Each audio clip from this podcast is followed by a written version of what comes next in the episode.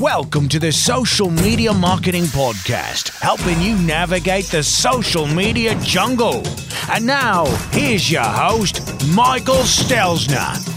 Hello, hello, hello. Thank you so much for joining me for the Social Media Marketing Podcast, brought to you by socialmediaexaminer.com. I'm your host, Michael Stelzner, and this is the podcast for marketers and business owners who want to know what works with social media. Today's show is sponsored by Social Media Marketing World 2018, the conference you know you don't want to miss. I am super excited about today's show. I'm going to be joined by Zach Spuckler, and we're going to talk about Facebook advertising, and in particular, a creative way to attract prospects and ultimately customers to your business. By the way, if you want to reach me, you can email podcast at socialmediaexaminer.com. Let's now transition over to this week's brand new discovery. Helping you stay alive in the social jungle, here's this week's survival tip. This week I'm joined by Eric Fisher with a brand new discovery. What'd you find, Eric? I found a really cool time saving mobile app for iOS and for Android for social monitoring. It's called BYND. BYND. What does it do? Yes. So this is kind of a really cool way to open one app and then check Twitter, check Facebook, check Instagram, check YouTube, all in one app by just be just switching tabs. Oh, wow. Okay. Yeah. So like describe what it looks like when you use it. So it looks it, honestly I'll I'll be I'll give them a flattery and say that it looks like a very Google tool like the Google UI where it's white with clean uh, letters and spacing and all that kind of stuff. And essentially, you download the app, you sign in with those services that you want to check, and then it lets you even decide who from those feeds that of friends and followers that you're connected to on Twitter, on Facebook, on Instagram that you want to pull in on this. So you can almost create this app as like a VIP engagement app, if you will. Is it, it it's not bringing all of them together into one feed. It's just different tabs almost like if you open Yes. different websites in a browser, is that correct? Yeah, and literally, I mean, at the top, it's almost like it's a browser. Where at the top of the, um, you know, at the top of the app, there's a Twitter icon, there's a YouTube icon, a Facebook icon, and you just swipe over or you tap it, and it switches over to that that social network's feed. So why would you use this over just having the apps, you know, open on your phone? What's the benefit? Uh, for me, I think the benefit is again, you can choose to, without unfollowing people, you can in this app only see content from certain people or pages if you want to. Oh, interesting. Yeah. So kind of a VIP status. It's like a filter. Yes, exactly. And if you want to just use it for Facebook, you could just use it for Facebook, but you could also add the other major social networks, is what I hear you saying.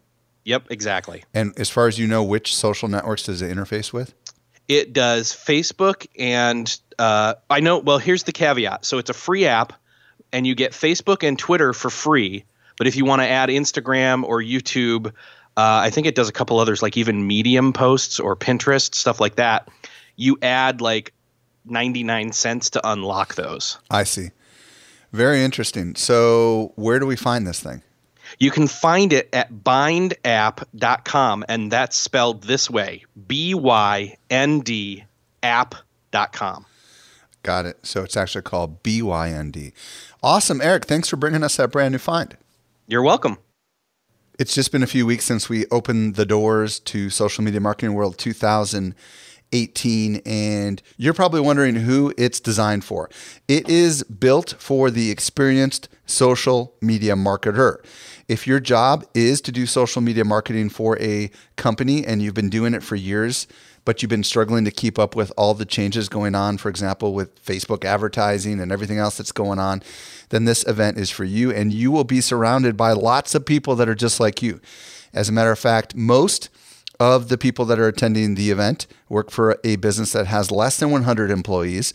But there also are plenty of people that work for big businesses. For example, we had uh, marketers from Apple and Cisco and IBM and Macy's and McDonald's and Mayo Clinic and Toyota and Sprint and Reuters and UPS and Walmart. But to be honest, they're not the majority of the crowd. The majority of the crowd really is the small, smaller business. The second audience that this conference is for is the blogger, the live show host, the vlogger, or the podcaster. If you regularly create content with the intention of helping establish yourself or your business as a thought leader, and you want to build a sustainable business or establish better credibility in the industry, then this also is the conference for you. As a matter of fact, we have an entire subconference in the conference just for creators. So, those are the two primary audiences that it's for. And if you find yourself in those audiences and you're interested in checking it out, here's where you go. Simply visit socialmediaworld18.com. Again, socialmediaworld18.com. Now for today's interview with Zach Spuckler. To help simplify your social safari, here's this week's special guest. This week, I'm excited to be joined by Zach Spuckler. If you don't know who Zach is, he's a Facebook ads expert and he's host of the Heart, Soul, and Hustle podcast, a show about generating more leads, more sales, and more conversions. His online course is called Rock Your FB Ads. Zach, welcome to the show. Thanks so much for having me. So, today, Zach and I are going to explore creative ways to use Facebook ads to grow your business, your email list, and to generate more sales. So, Zach, um, you and I were talking before we hit record about your story and where you started and all that fun stuff. So, why don't you share how you got to where you are right now?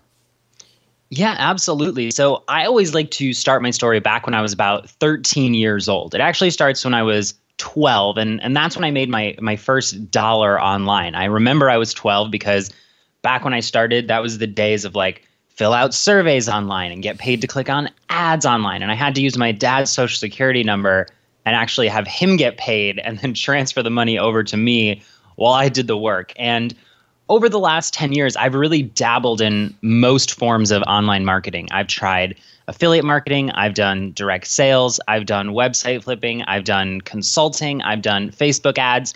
And over the past 10 years, I've tried so many different things that about two and a half years ago, looked back on everything that I'd done over the past seven to eight years and I said, what is like really lighting me up? And at the time, I was running a relatively successful food blog. We'd scaled it up, we'd gotten subscribers, um, we had a really healthy list going. I had sold digital courses to my food blog audience. Um, it's not something I talk about a lot, but I, I dabbled in a lot of the stuff I teach now before I was ever teaching it. And about two and a half years ago, real, real quick, what hit, what kind of food blog were you were you doing back then? Yeah, I was running a vegan food blog, cool. and it was called the No Fuss Vegan, which was recipes that everyone will love, no fuss, all healthy. And I was absolutely loving it. But at the time, I was working. Um, I was working a job. I was in a master's program, and I always explain it. If you've ever had a hobby that somebody offered to pay you for, and suddenly it becomes like the least enjoyable thing in the world. That's what happened with my food blog. But what was so heartbreaking about it was the food blog was doing really successful. We still have pins from that blog. If we have any Pinterest people, we were getting like, you know, 5, 10, 20,000 pins on some of our content. Wow. We were getting picked up by some big publications, but I didn't love it.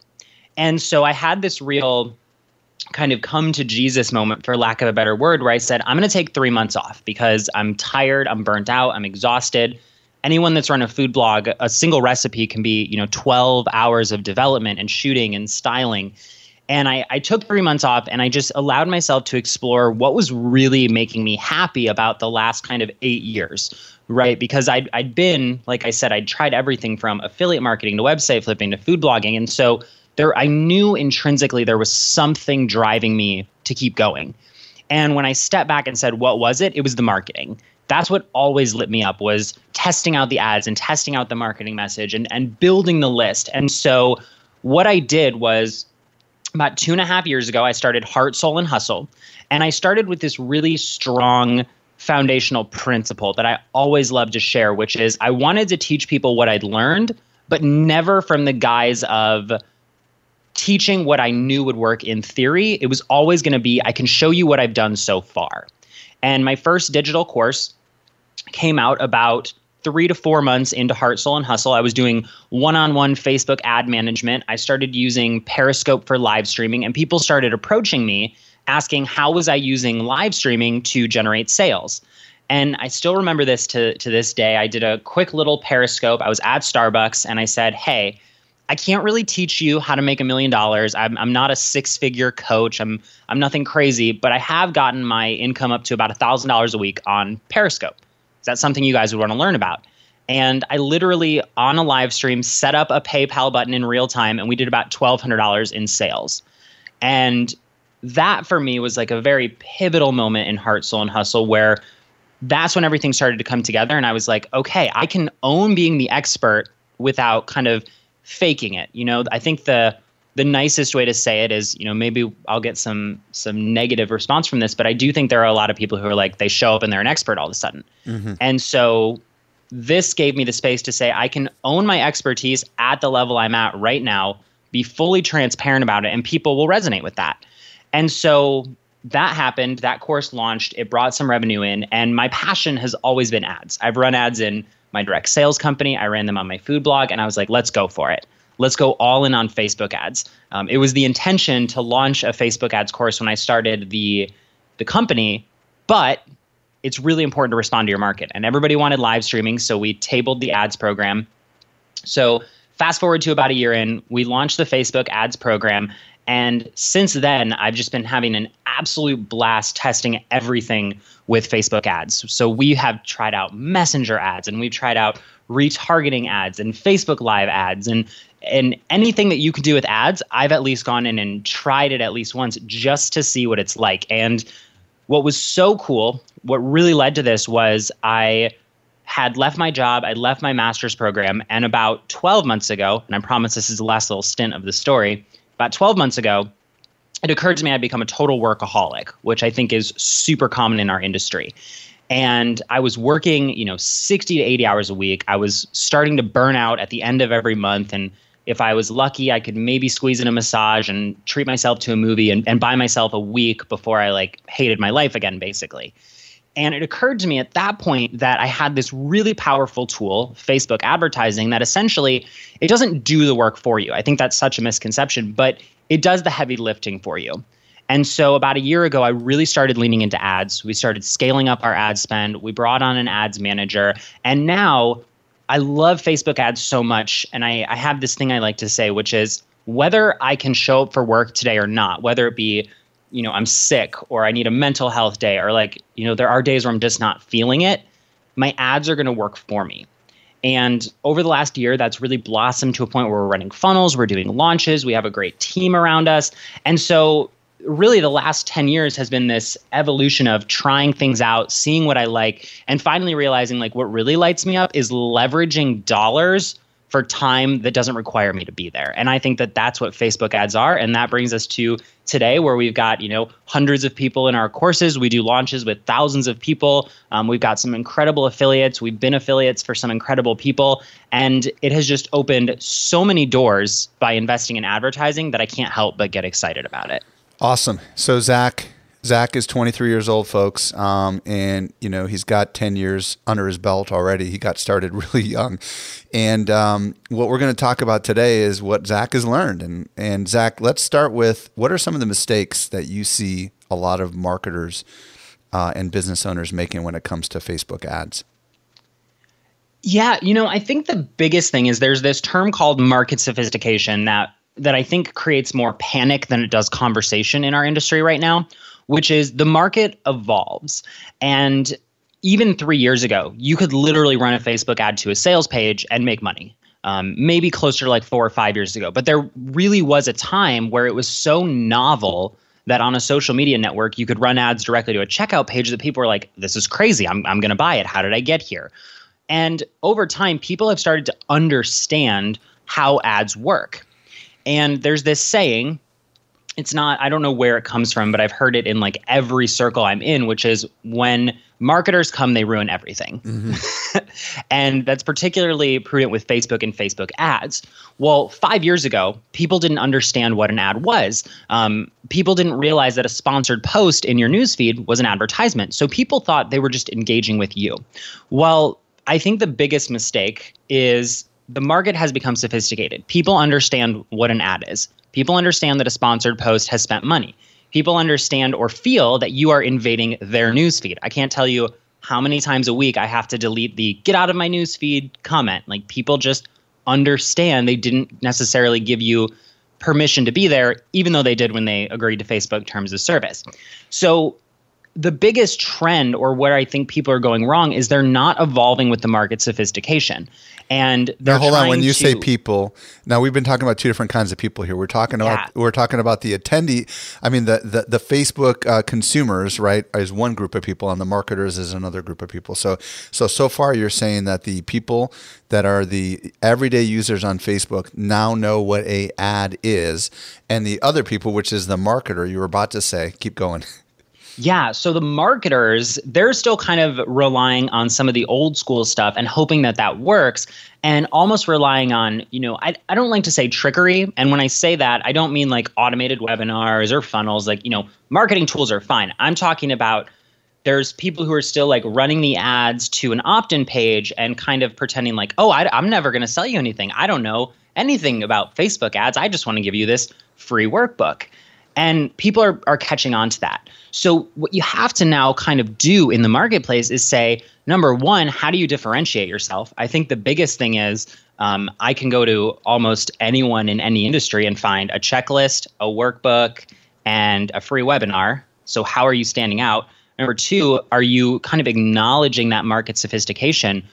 We in our ads we talk about stuff like we are going to sell. We this is a funnel. I do have a paid program you know instead of hiding what you're doing being really upfront with people transparency is is kind of in its heyday right now people want to know everything even if you don't want them to know everything hmm. and then the last thing is getting really clear on the the barrier to entry has gotten so low with Facebook ads that we see something and we assume it works. And this is one of the most incredible phenomenons where I think people go wrong is it it it speaks to the other two, but they go in and they see like, oh, you know, DigitalMarketer is running this ad, so I should run an ad like that. Well, what people don't see, and one of the things I love about even DigitalMarketer as a brand is is they go in and do case studies, but there are companies, even myself, will spend 100 200 500 1000 dollars on ads that don't convert and then we'll see people out there copying our ads from our audience and they didn't necessarily convert. So there's this sophistication on the marketing side and a sophistication on the consumer side that what it really comes down to is people aren't doing anything wrong with Facebook ads, right? All these strategies work, but the thing is they need to get more sophisticated. And that doesn't mean better technology or or or getting like I said, not getting tricky, but realizing everyone's got a checklist. What makes you unique? Everybody can run a Facebook ad. What makes you unique? And are you being really honest with your audience? Because that is what people want right now. They would rather have you tell them on day one you're going to sell to them on day 10. Um, even you don't have to be explicit, but they want to know what to expect. That's where people are getting. And I think that so many people are just kind of operating by the blind. Send them to an opt in page, hope for the best. And yep. slowly that model is fading away. So, this is a perfect transition to my next question you, you mentioned that a lot of people are running ads because they see other people running ads and they just assume they work. So what yeah. what should what metrics should we be looking at when we do run our Facebook ads so that we know they're actually working? What what should we be analyzing? What should we be measuring, if you will? Yeah, so I think there's two kind of sets of metrics, and I always like to start with kind of the just the raw ad metrics. That's where most people kind of want to focus their attention anyway. This is stuff like conversion costs, click through rate, things like that that you can actually measure and look at at the ad without really doing any, you know, quote unquote analysis. So the first thing is is your ad delivering? When you run an ad, is it actually reaching people on Facebook? We see people all the time who are like my ad's not running or or Facebook isn't running it. First thing is you want to make sure it's getting pushed out there. If it's not, it's probably something like your audience is too small. Um, unfortunately, whether we like it or not, Facebook updates so frequently that sometimes there are glitches, especially right now as of recording this. They're all into weekend updates at the moment, which is when us entrepreneurs like to hustle a little bit. So if you run an ad on the weekend and it doesn't pick up, you might have to go in and just reset the ad up. Um, and then when all else fails, you know, you can reach out to Facebook support. So you want to make sure it's delivering. The second thing is check are people clicking on it. You really want a 1 to 1.5% link click through rate, which means every time somebody sees your ad, every 1 out of 100 people is actually making it to the landing page at least. Mm. And then finally, you want to check your landing page conversion rate and make sure you're converting between 30 and 40%. Those are kind of the metrics to make sure you have an ad that's operating. Then there's kind of this second set of metrics. Now, now real quick, when you say converting at 30 to 40%, I guess that's highly variable depending on if you're selling something or if you're trying to get an opt in to some free offer. Is that correct? Yes. So it's a 30 to 40% opt in rate on a free offer. So kind of what we were talking about a little earlier, quite frankly in my opinion, the the market is too sophisticated to be driving cold traffic directly to an offer.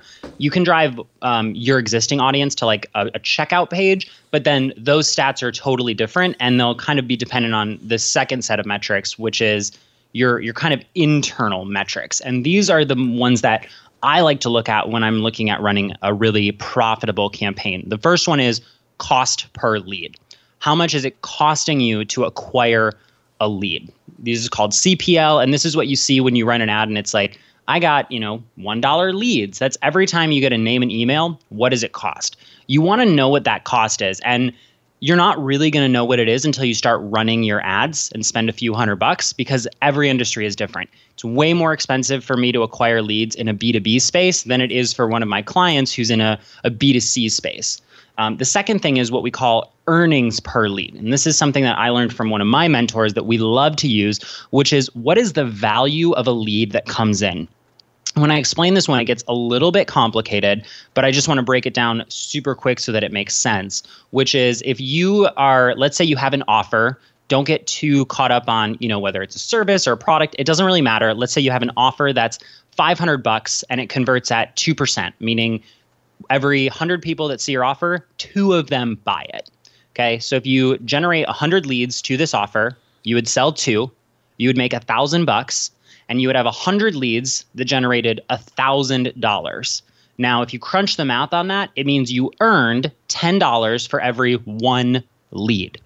Now, this metric becomes like the holy grail of metrics when you're running promotions because if you know your earnings per lead, all you have to do to make money is make sure your cost is lower. Mm. So when we're running ads, something that is super important is I, I, always tell people it's okay to get emotional, it's okay to get upset, it's okay to get frustrated and have like those weird twisted stomach knots. But when we're making decisions about our ads, we're always operating off these two really key metrics. Are we spending more than we're earning? And just to kind of give you a little side story on this, we did a, an affiliate launch recently where we ran a ton of Facebook ads. We spent more money than uh, any of the affiliates in the promo. We placed top three, but I did almost like no work in this promo. I did very, very minimal work. Um, I was talking to friends who were in it. They were working every day. I took like three days off during this promo because if you know your cost and you know your earnings, all you have to do is spend more money and never exceed those. So I think that it's important to just kind of lay out this one final piece, which is does it solve all your problems? Are these perfect metrics? Absolutely not. But what most people do is they get caught up in like, how much do I spend a lead and what do I do on this?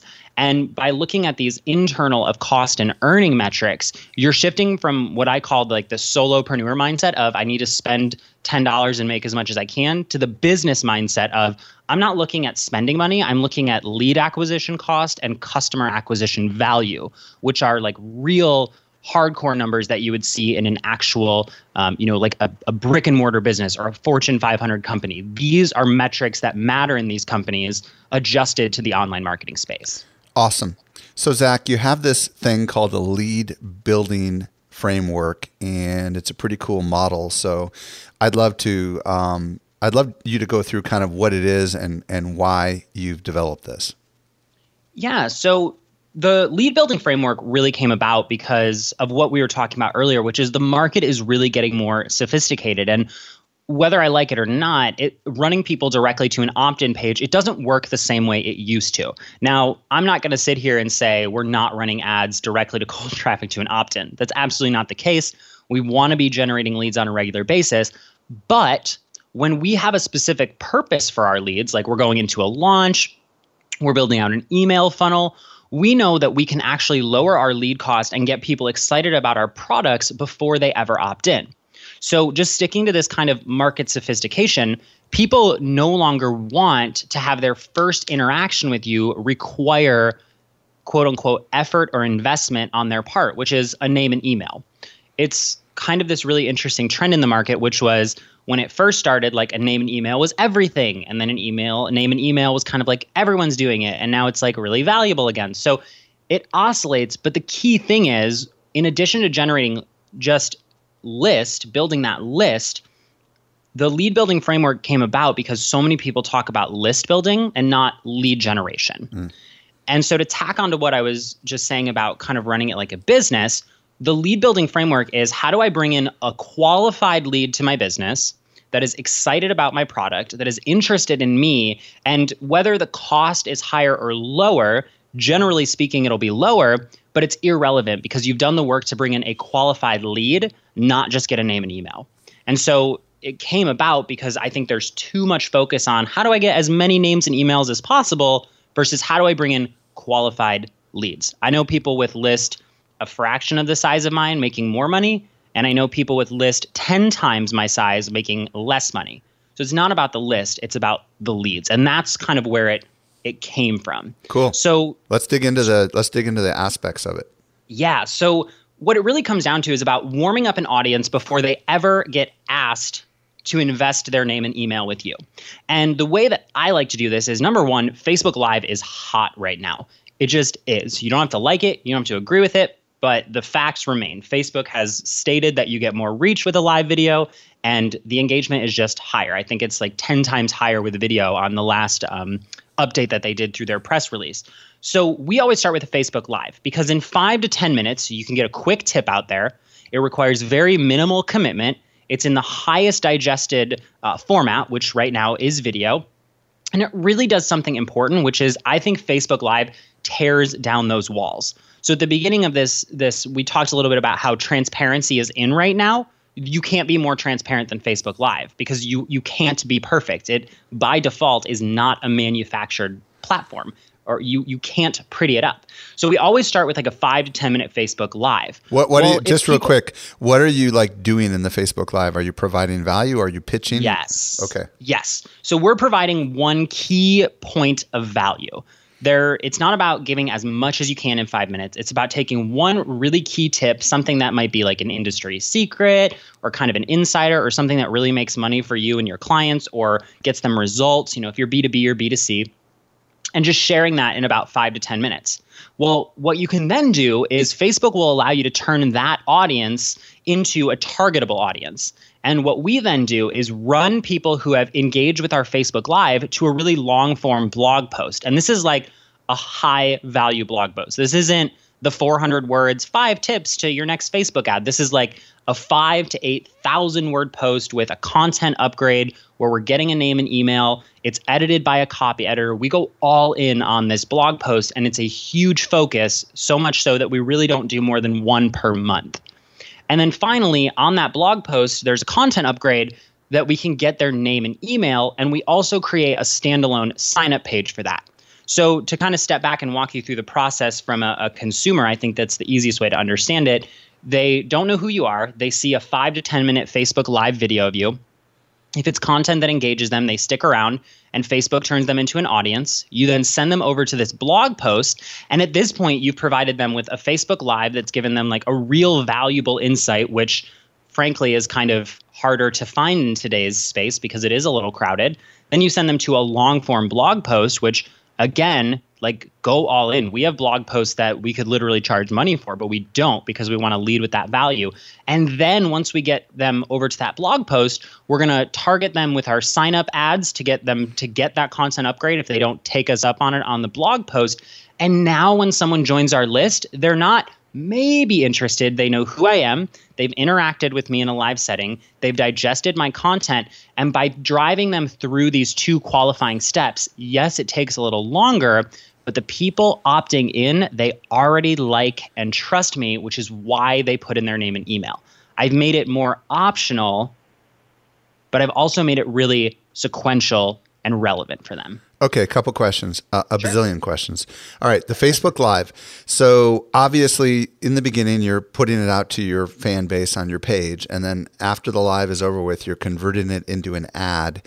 Now, are you during the live verbally saying, "Hey, folks, there is a link um, that you want to check out"? Are you te- are you verbalizing that, "Hey, I've got a great article that I want you to check out," and it's yes. going to be right there uh, below or above the video? Is that kind of what you do?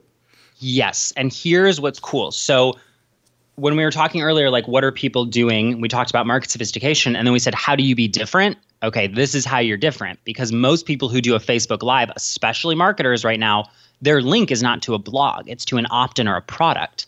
So by simply letting them click to a link that doesn't require any additional work on their part, you instantly build trust above the marketplace. It helps you stand out immediately. So yes, we call out the blog post we don't we don't say go opt in. We say, hey, check out this blog post. And by the way, there's also a cool workbook checklist, et cetera, over there if you want to take it to the next level. Got it.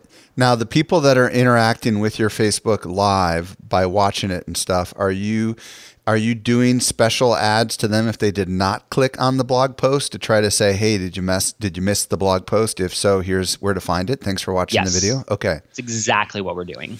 Okay, and then once they get to the blog post, you mentioned a content upgrade. So why don't you just explain to people that aren't familiar with what you mean by that uh, on the blog post?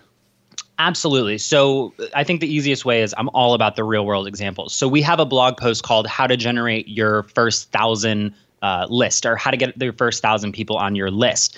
And in that, we say, hey, we've got a list building checklist for your first 90 days. Click here if you liked this post, and it'll turn every action step we gave you into three simple checklists. So, a content upgrade is by nature designed to number one, collect a name and email, but number two, it expands on what the content you sent them to was. So, the blog post is the free version. And the checklist is like, hey, if you really resonated with this and you want to kind of expedite your results or get next level steps, put in your name and email and we'll continue. It's basically like saying, hey, I gave you the free sample. You really enjoyed it at Costco. Are you ready to at least buy one bag to see how things are? what I love about what you're doing is you're giving free and then you're giving more free and then you're asking, right? So yes. your first call to action is obviously, I mean, your first incentive is watch the video um, because it was live and you're going to find something of value. And then during the video, you're encouraging them to check out this blog post if they want to learn more. If they didn't, you're targeting them with Facebook ads to get them to the blog post and somehow referencing that this is the thing that they missed in the live video. And then when they actually go to the blog, what are you doing with Facebook ads if they choose not to go for the content upgrade on the blog? Yeah, so then we we retarget them just like we did if they watched the live and didn't go to the blog. We're going to drive ads to them to remind them to get this content upgrade. Now, me personally, I'm cheeky, and that's part of my brand. Um, and I, uh, Jill and Josh Stanton of Screw the Nine to Five do a fantastic job of this uh, I say something like, "Hey, I noticed you read that blog, but you didn't get the the worksheet. Do you not like free stuff?" You know, something really tongue in cheek that grabs their attention. Again, back to what we were saying earlier. Disrupt it. Call it out. Say, "Hey, you didn't give me your name and email, and I'm good at my job, so you should." Right? It's just so. and do you do it? Do you do it with text? You do it with text, or you do, do you do it with a little video, or do you do it with text? We do it with text because I'm just, if I'm totally honest, I'm not a big video person. I need to get better at it. Um, right. But all of this works text or video. So okay, once they have, um, so so you're running ads. Does is it costly to run these ads to the people that watch the live video to get them to the blog post, or is that actually pretty economical? And also, how costly is it to get people who read the blog post to do that content upgrade? Are these much more economical advertising vehicles than just trying to get them to run an ad to get the, the opt in offer? Sure. So the simple answer is yes, it's more economical. The complicated answer is it really depends, right? Because if you ever run ads before, you know, like you might not find great targets for your Facebook Live to start. So it might be a little expensive to get the right audience there. And then it might take a little work kind of tooling the blog post ads to actually get people to click, right?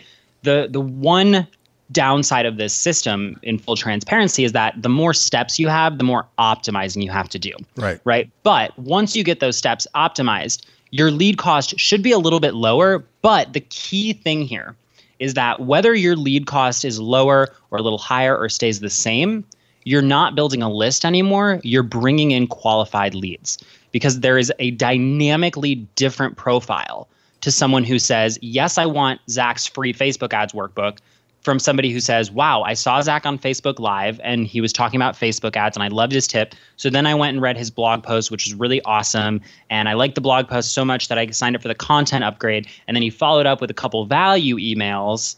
That person has a way different viewpoint about me, my business, and how much they trust me than someone who gave me their name and email after clicking on an ad.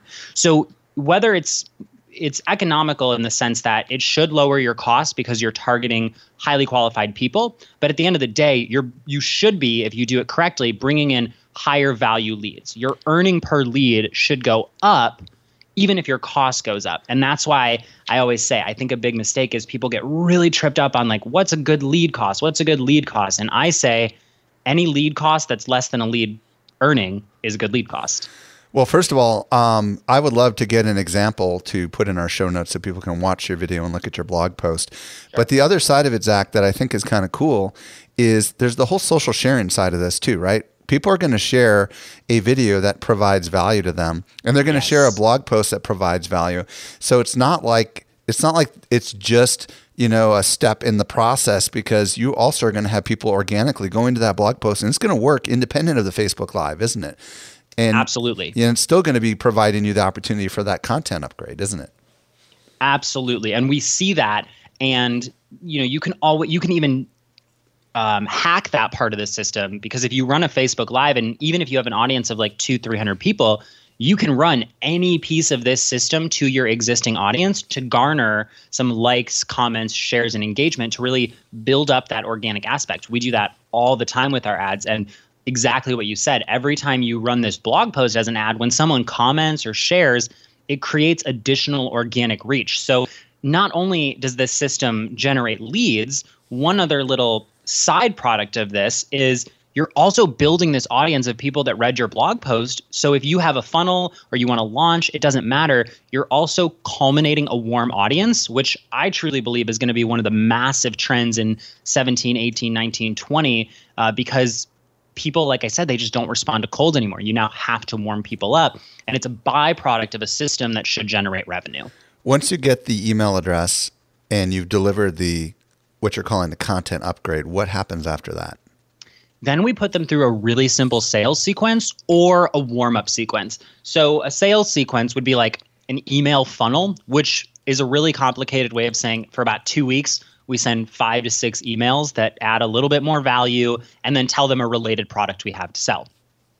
If we don't have a product related to the content upgrade or we're going for a launch, we put them into like a pre launch sequence. So we did this with uh, an affiliate promo and we didn't necessarily have a product to sell until the affiliate card opened. So we did a Facebook Live, we drove them to a blog post, they got their content upgrade. And then once a week for about four to six weeks, we just sent them a piece of high value content related to the product we wanted to sell in a launch.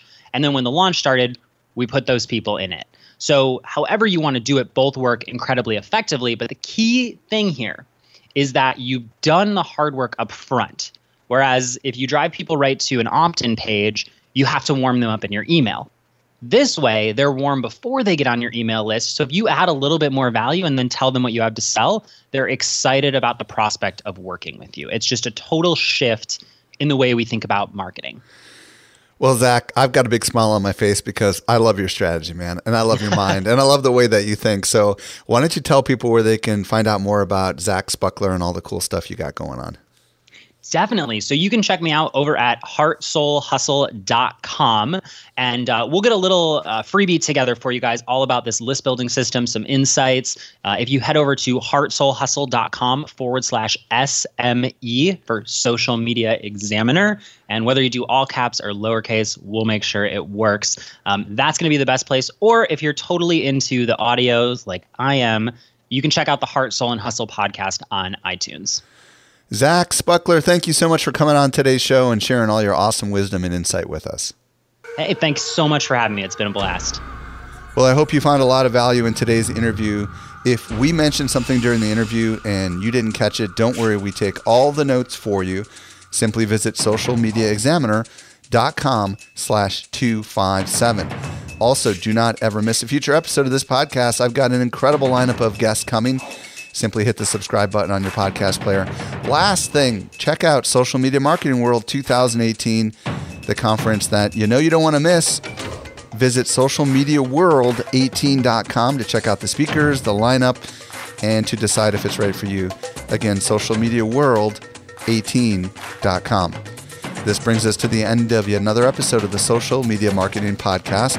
I'm your host, Michael Stelzner. I'll be back with you in the driver's seat next week.